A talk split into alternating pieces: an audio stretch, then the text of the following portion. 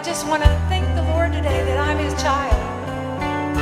I know when I was a young girl, you know, we're all taught that we're children of God, but you know what? We're not really actually children of God until we accept him as our Savior. And so I just am thankful that I was running really hard. Um, I was one of those that just believed, I believed in Jesus from an early age, but I didn't act like I believed in Jesus because I got in high school and I ran as hard as you could run, but I didn't realize I was running. I just was kind of fitting in with the world. I didn't realize that there was another way I was supposed to be living. And I'm just thankful today that God chased after me. I feel like God had chose me.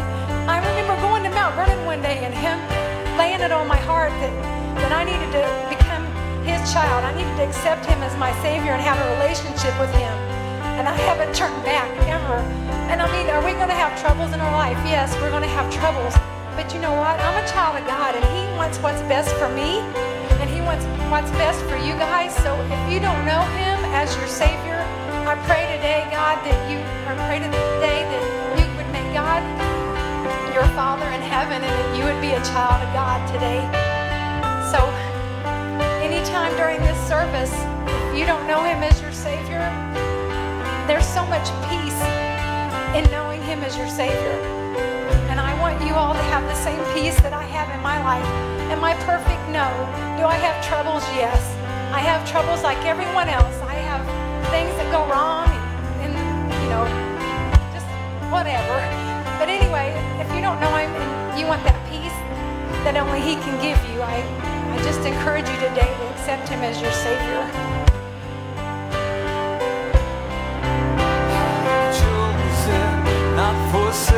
Forsaken. I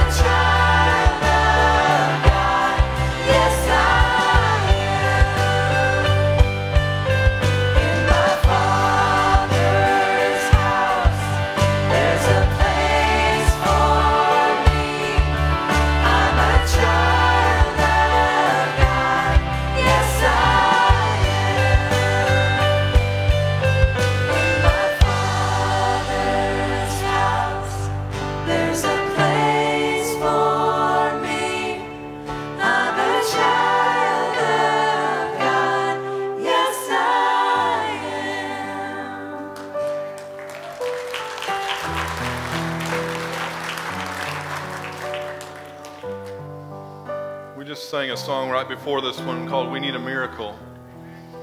And I can attest to God moving in our life this week and, and providing miracle for us and healing for us and, and strength for us. And, and Kathy just came up and told me something I was already feeling when we were singing that song that we need to understand that God is the same yesterday, today, and forever. We also need to understand that He is the Alpha and Omega. Like she was telling me, He's the beginning and He's the end. And if you need a miracle in this place this morning, God can provide that miracle for you. He, he, we read about the miracles in the Bible the parting of the Red Sea, the manna from heaven, the healings, everything that was taking place, everything that God was doing is available today. So if you need that this morning, you need healing in your body, you need a miracle in your life, in your situation, know that God can provide that for you. You call on the name of the Lord, you believe in Him, and you believe, stand on the promises that the Bible has for us. You can get your miracle, you can get your healing, you can get whatever it is that you need as you seek Him. Amen.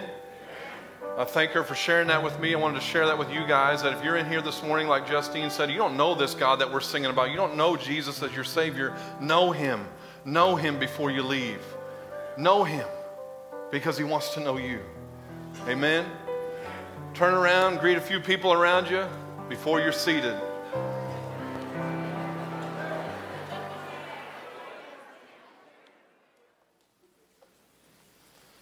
Amen, amen. You can't do this, this as in life, alone. You can't do this alone. And I'm going to share a little bit about why I, you know, I had this kind of topic and what I wanted to preach on early on this week, and I already knew it. And then, boom, Wednesday night hit, and God was going to prove Himself that this message was true for my life, for this church, that we can't do life, we can't do this alone. We need each other. And I, I want to share just a little bit, and I'll try to be brief on his story. I know some of, I posted some updates and talked about it on Facebook to keep you guys in the loop of what was going on. Uh, church, we needed you in that moment, and you came through for us big time. I thank you so much for that, that you guys are loving, that you're caring, that you were bearing, bearing the burden with us and going through us. But this all started Tuesday night with Jackson. He probably is over there like, you know, if you know Jackson, he's just mellow and chill and doesn't get too excited, doesn't get too upset. He's just kind of there. So Tuesday night, we got back from a ball game. We went and watched, and he, he threw up in the driveway a couple times, said he wasn't feeling good. Well, we couldn't see very well at night, so we didn't know what that meant. We just thought he had a stomach bug or something. So uh, he stayed home from school Wednesday. Is it okay if I share this with you? We talk this part of my message. Well, it's going to be so. So he stayed home Wednesday and, you know, still wasn't feeling the greatest, but he was doing better and uh, ate a little bit. And 7.30, I believe, rolled around Wednesday night, and I checked on him when I got home. And Sarah texted me at 7.30. She was in the middle of a, a Zoom meeting with her school board, having a board meeting, and she was in another room, and she texted me and said, Jackson needs you. So I went down there and uh, walked in his room, and he had blood on his mouth and a bowl full of blood and stuff that he'd thrown up. And that's scary to see, but I tried to not let my face show that to him. Uh, he really didn't probably know what was going on too much, except that he was throwing up. And I, I text, I, I peeked my head into Sarah's little meeting she was on, and I said it was blood.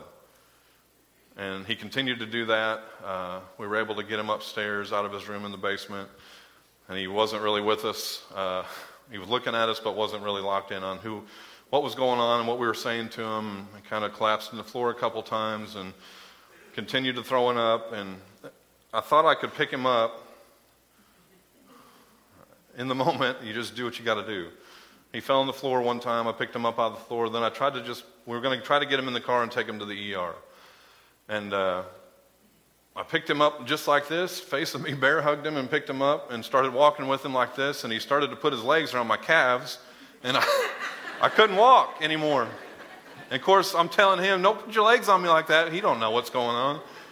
So that didn't work out, and I thought, and it was right after all the winter stuff had come in that night, and the porch was covered in ice, and I thought there's no way I'm going to get him down the porch and into the car. So we had called the doctor in the meantime, made some phone calls, and uh, we ended up calling an ambulance to come get him. I wasn't thinking in the moment we could have carried him out a different way, but I just grabbed him. So uh, that went on. We got to Good Sam, and Gave him two units of blood. His blood pressure, we found out, uh, Sarah said they said in the ambulance was 60 over 40 um, Wednesday night when he got loaded up in the ambulance, which is scary also uh, with everything else that was going on. But they gave him a couple units of blood, and he only threw up one more time there at, at Good Sam in the ER a little bit. But we're there, and we, we have this decision to make. They can't fly over because of the weather, and the ambulance from Cardinal Glennon, which is, if you don't know the backstory, Jackson's got a heart uh, defect and all that stuff. And we, have always went there for everything, and they've taken good care of him. So we wanted to get there, but their ambulance took off and said it was spinning and sliding, and they couldn't make it either. So then we're left with a decision: Do we stay here at Good Sam, which they were taking good care of him? Uh, they were getting all their orders from St. Louis to what, what to do for him and how to help him, and uh, they said we we can't tell you to discharge him because he doesn't need to be discharged, but he is stable. So Sarah asked me, she said, It's up to you if you want to drive over there tonight. Pressure. And I said, I thought about it. I looked at the road conditions and I said, He needs to be there at Cardinal Glennon. So I prayed, for, prayed about it for a minute and kept debating about it. And I told her, I want to go. I want to take him and we'll just be careful. She said, Okay, I'm with you, whatever you decide. So we took him over to Cardinal Glennon, going about 40 miles an hour on the interstate. So that trip turned into a lot longer than it usually is. And, but we got him there safely, got him checked in, and, and they started running the tests and things like that at Cardinal Glennon. Uh, found out he had some uh, stomach ulcers, five or six of them, they said, that they believe were bleeding. And we were so thankful that it wasn't his heart, uh, because anything, episodes and stuff that he has, we wonder if it's if something going on with his heart. Um, but it was stomach ulcers that were bleeding, and they thought they had stopped and everything. And uh, just a scary, scary couple days for us.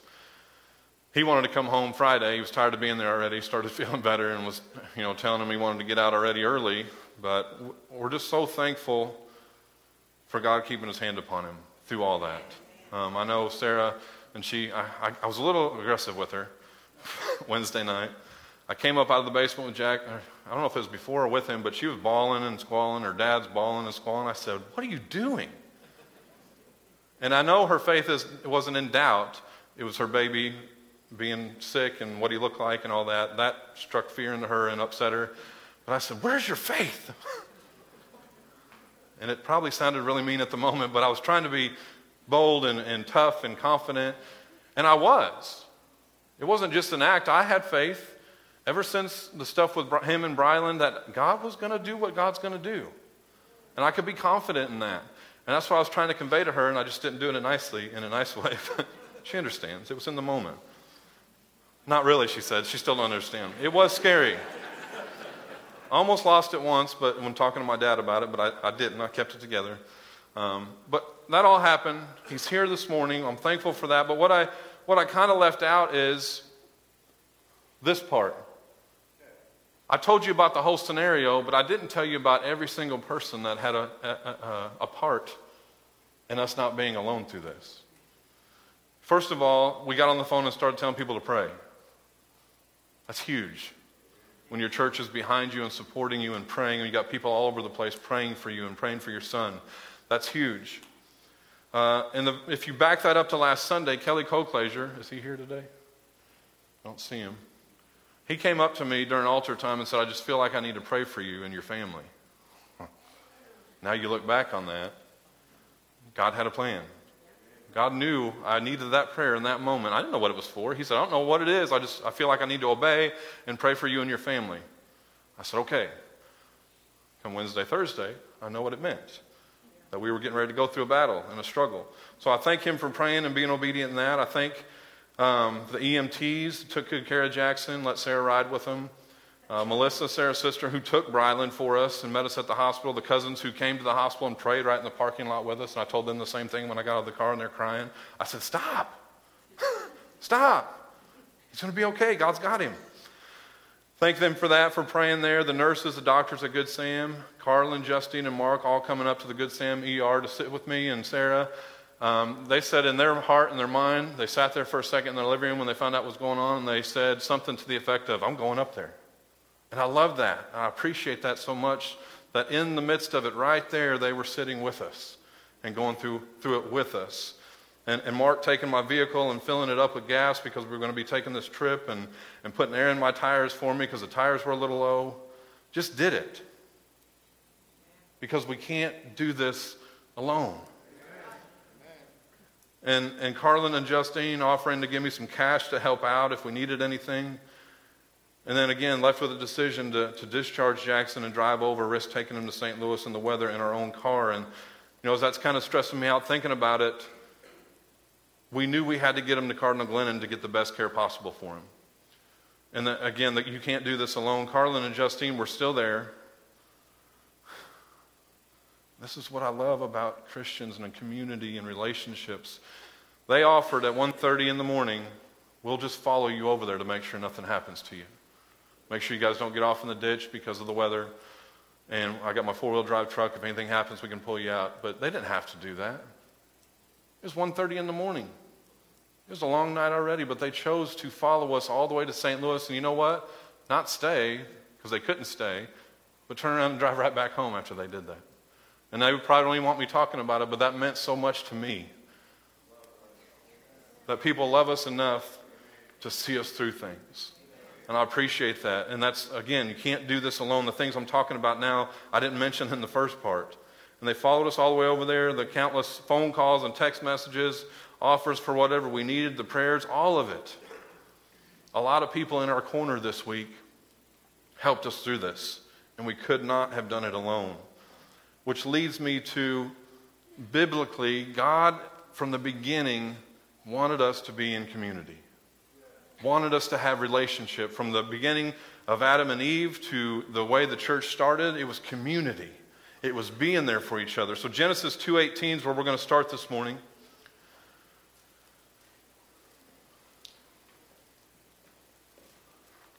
Genesis 2:18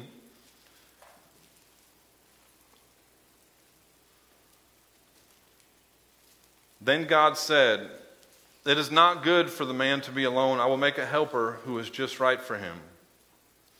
And this, this is the first time that God saw something that was not good. He had made everything, said it was good, said that man was very good, but right here he sees something that was not good, and that was the aloneness of man. And he never intended for man to be alone. And in this context, it's talking about in marriage, but also in the social sense. We were not made to do life alone. We need each other. And, and, and, and, he's, and he's saying, Adam, you're great at life and all, but it's not good that you're alone. And, and God is community, and we're made in the image of God. So therefore, we need community, and we need to be community as well. We need to be in those relationships with people. We need those people in our lives. And, and, and really, if you think about it, we are the most isolated generation in the world right now, us in America. We are totally isolated, and we choose to be that way. Most of us. I hate it. I, I need people. I need to talk to people. But we want to be alone so much. We want to avoid people so much. You're like, no, no, we don't. And I said, yeah, we do. And I'll, I'll give you a few ways as I was thinking about this this week. When we're, when we're walking in public, if we don't have our phone in the hand, we usually walk like this because we don't want to make eye contact with anybody. And we don't want to have to talk to anybody. If I don't look up and see anybody, then everybody will leave me alone. True or false? A lot of times it's true. How about our phones? When people call, I don't want to talk to that person. That was my wife. I set that up. But we do that. When we see it, we're like, mm. We don't want that relationship right then. We don't want to talk. We don't want to have to deal with it. So we have the option of denying the call. Don't say you don't do it. Okay? How about when we get on an elevator? the last thing we want to do is have somebody talk to us in that close of quarters. Please don't say anything, mister. Please don't say anything, lady.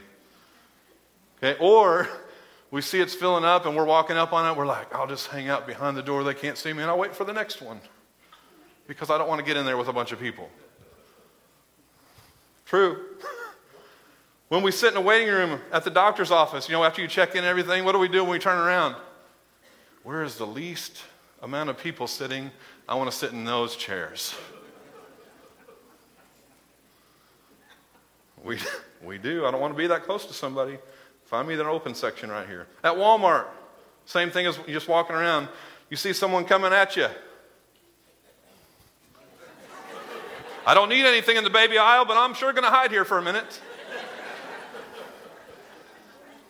we push away from community and relationship and interacting with people. We do it so often. We see a homeless man at the stoplight in the springtime. Our window was down as we're approaching him. and we don't look. Traffic not this way, it's not very going. At home, we build fences to keep people out, sometimes needed. We close our blinds and turn off the lights so people stay away from us, especially at Halloween. I don't want no trick or treaters. Turn the light off. Turn that porch light off. When I was growing up, I knew all of my neighbors. I knew them pretty well. That's not really the case anymore because we don't want to know each other. We don't want to have community for some reason because we want to isolate and keep to ourselves in our own little world. Um, I remember borrowing food a lot from my neighbors, and they borrowed it from us, and it wasn't a big deal to call them up and visit and talk with them about it. Um, I just remember there was a lot different neighborhood growing up than what it is now. Even when we're mowing our yards, a lot of us keep our heads down so we don't need to see our neighbor mowing his yard too and have to wave or anything like that. Or we put earbuds in a lot so we don't have to deal with the world outside. What about church? We show up late and leave early so we don't have to talk to people in our church.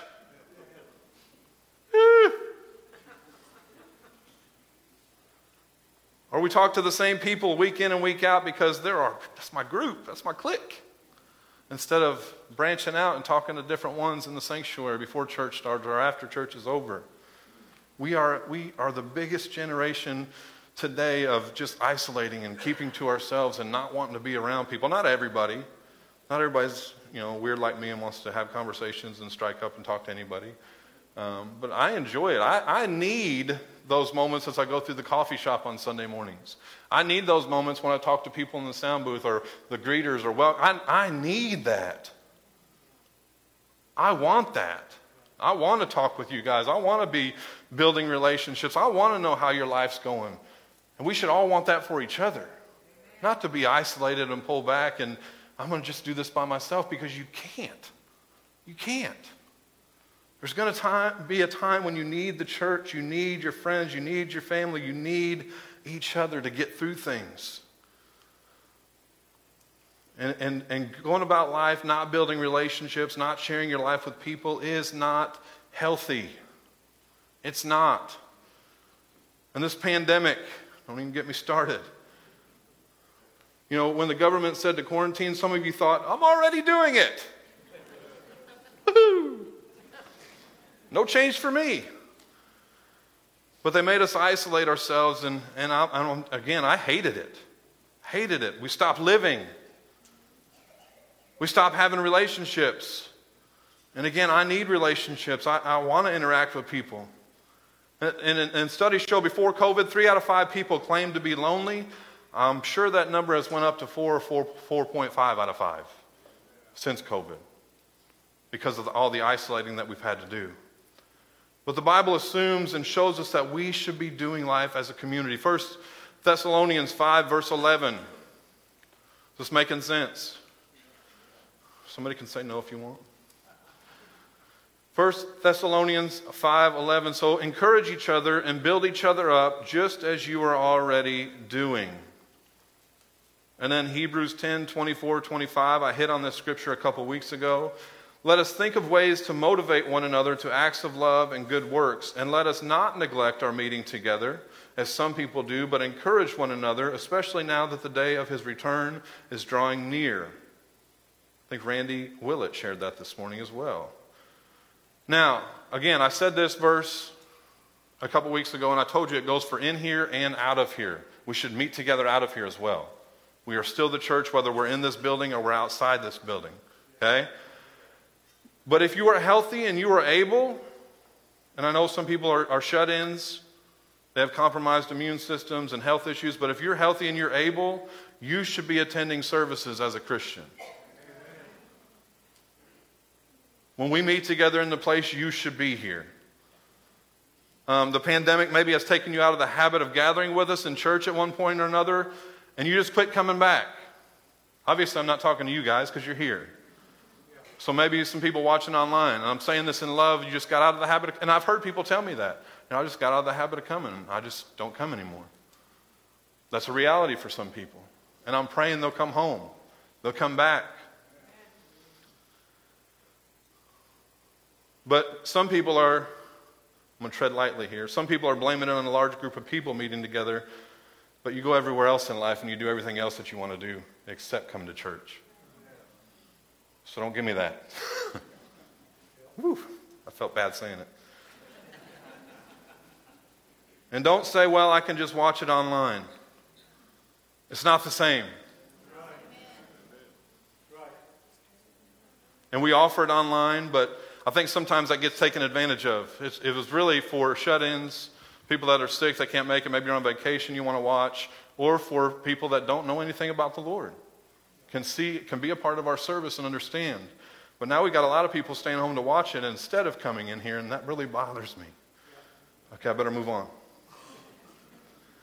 You should be here and be a part of this community of believers.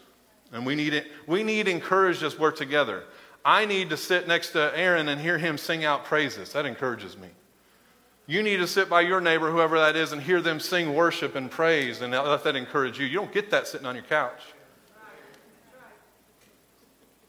When the, the presence of the Lord falls in the room, you may get that at home, but it's different when you're here. Uh, Kelly Coclaser couldn't have came to me and prayed over me if I chose to sit on my couch instead of coming into the service because he couldn't have been obedient because I wasn't here. You miss out on so much by not being a part of our community here. And we need each other. We need these relationships.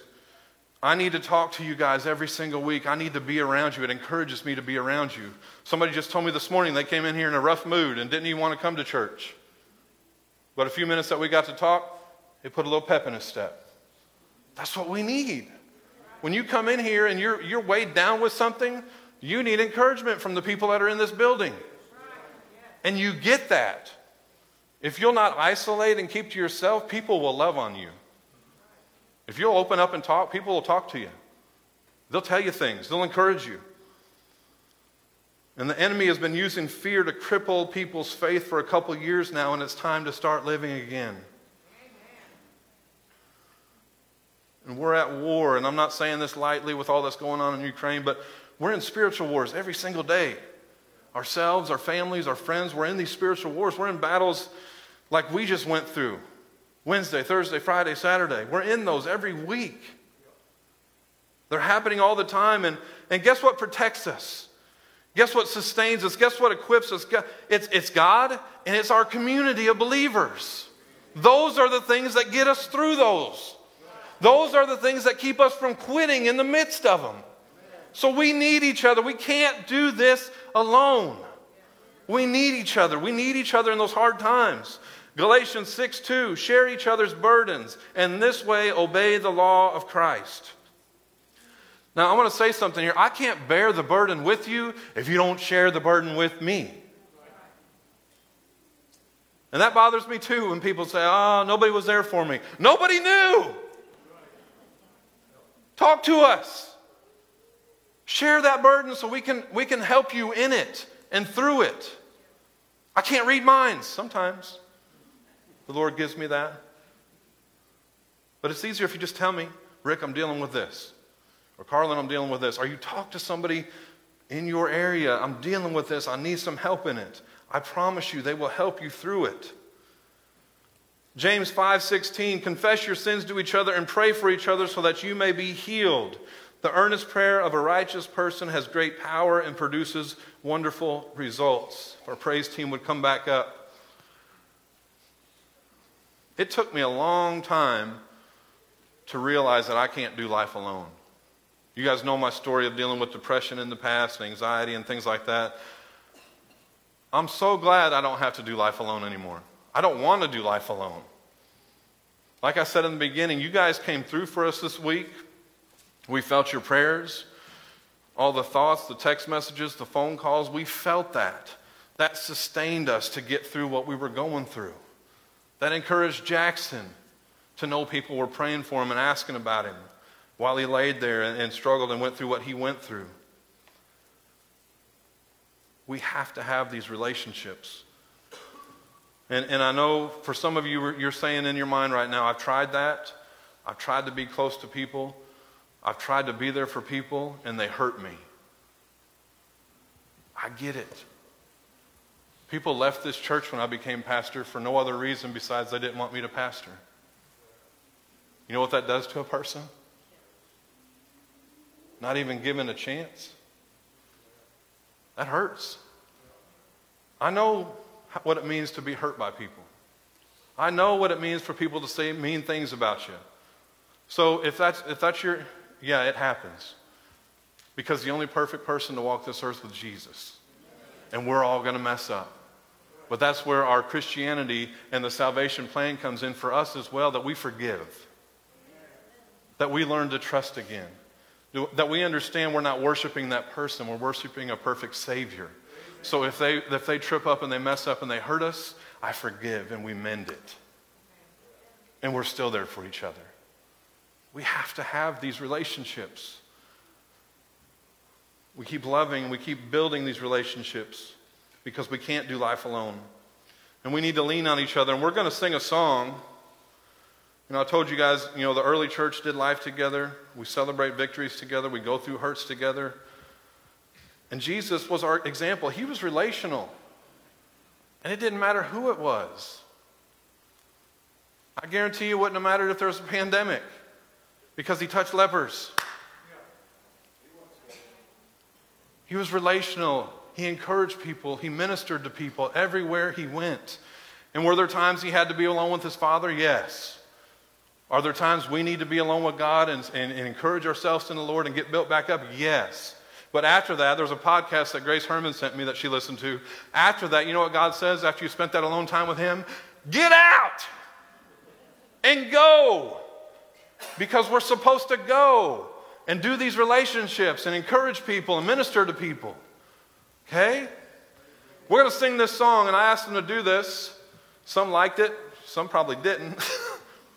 but it's a fun, it's, a, it's an uplifting song. It's not even a church song, but the meaning behind it goes along with we can't do this alone. We got to stand with it this morning and sing this out. And then we're still going to open the altars, I promise. But let's sing this together. If you feel led to go talk with someone, maybe not even in your area, shock us all. Okay, and just and just encourage someone in the building while we're singing this. Please do. If God's laying somebody on your heart right now, I'm, I'm telling you right now, there's people in here hurting. There are people in here struggling. So if you can just offer an encouraging word to somebody during this song, that would be fantastic. And then we're going to go into our altar time. Let's go, team.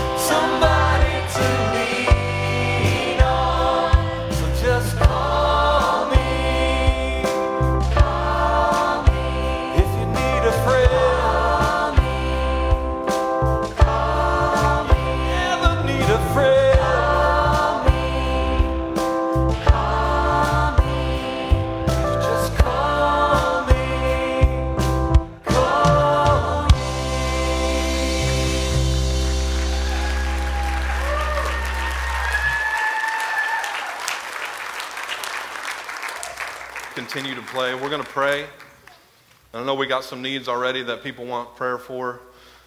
If you don't know the Lord again, and salvation is something that you don't know about, you've not experienced, there is a Savior. There's a man that walked this earth and died for your sins. The mess that you're in right now, He died for you to forgive you of your sins and have His blood that was shed wash everything away and give you a brand new, clean slate this morning.